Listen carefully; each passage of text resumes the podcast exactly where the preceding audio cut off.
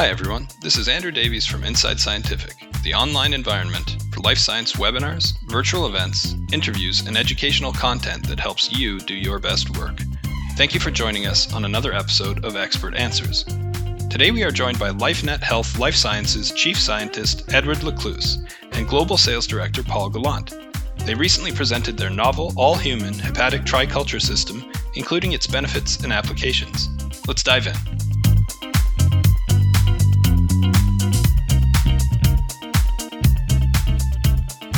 First question here. You mentioned that uh, all human triculture system was very easy to use, uh, Ed. Could you maybe just elaborate on that a little bit, please? What I guess I mean by that is that it's a combination of both having everything that one would need to set up the experiments, that you get the feeder cells in a ready to go format in terms of their ratios or proportions and pre-qualified hepatocytes. You just pull those out of your freezer, uh, do your typical cell counts, add them at the appropriate portions, if you will, to the 24 or 96 well format. And following our protocol, you have all the media that you need to keep them going and keeping them happy for two weeks. So it sort of follows the traditional 2D multi well plate formats versus needing an elaborate system that's not amenable or a little more difficult or challenging to build like three dimensional, other three dimensional like tissues, models, spheroids, and things like that. We seem to get that kind of performance out of our model, but under traditional 2D multi well plate conditions. Plus, it makes them more amenable to handling different types of assays, imaging, things like that. So to me, that's all, I guess, more than just ease of use, but convenience as well. So Okay, great. Thanks very much for that. Yeah, that, that's great. Here's a good question. You, you mentioned other possibilities. I understand you are human donor specialists, but are you looking into animal models for the culture system? Yeah, by the way, we've needed to address that ourselves for our own internal projects, but also we get asked that question a lot is how amenable is this platform to especially preclinical tox species, accommodating those for both safety assessment, risk assessment, preclinical drug metabolism, pharmacokinetic estimates, things like that. And so far, the only one that we've established and validated is a rodent model, rat, but our plans are to do dog and monkey in the near future. Okay, great. So uh, w- watch this space. Next question What kind of cells are the feeder and hepatocytes? Are they primary cells? Can they be passaged? And are there sequencing data on the donors?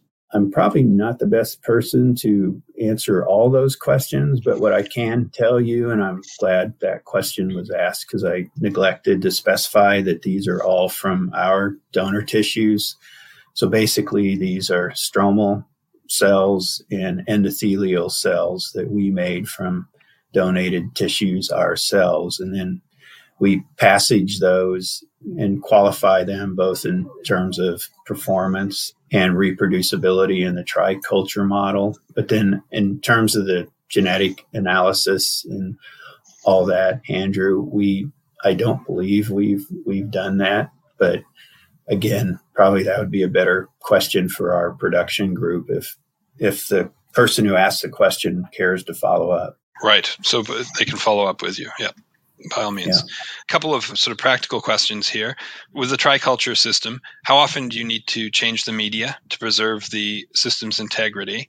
And then a, uh, sort of a follow up to that is if you're treating with a substrate and want to avoid redosing, how long can you go without changing the media? Yeah, good question. And we typically get that too. So depending on your ab- application, you can and we typically will change the medium every day, like if we're doing an induction study or something like that. Now, for toxicity testing, for metabolic clearance and metabolite production, things like that.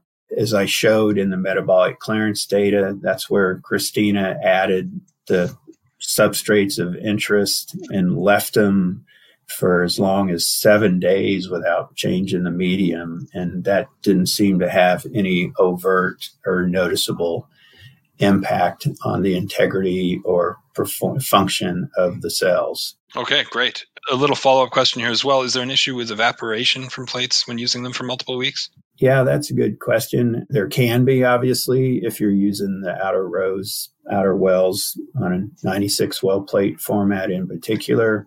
You have to be cognizant of that for sure. And typically, we'll run controls or or we'll just stay away from those outer wells and use the inner 60 wells for our experiments. And depending on the plate design, there that helps mitigate evaporation and things like that. But certainly the standard, since we only recommend like a standard 96 well plate format, everybody knows what the risks are with evaporation, especially if you go for days without changing the medium that's definitely relevant for this system as well. Okay, great.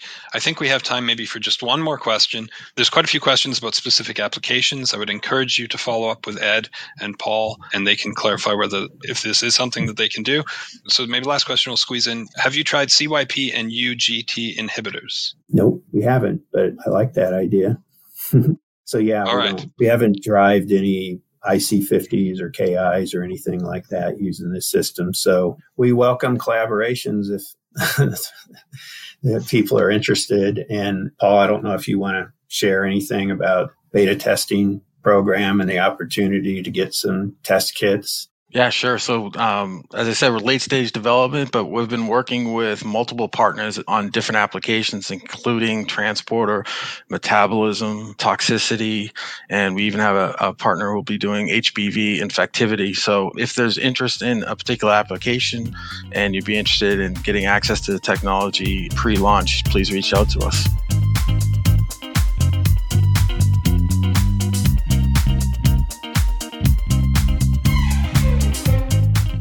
We hope you've enjoyed this episode of Expert Answers and that you'll tune in to future episodes where researchers just like you answer questions about their work and share science. Don't forget to subscribe, and we'll see you next time.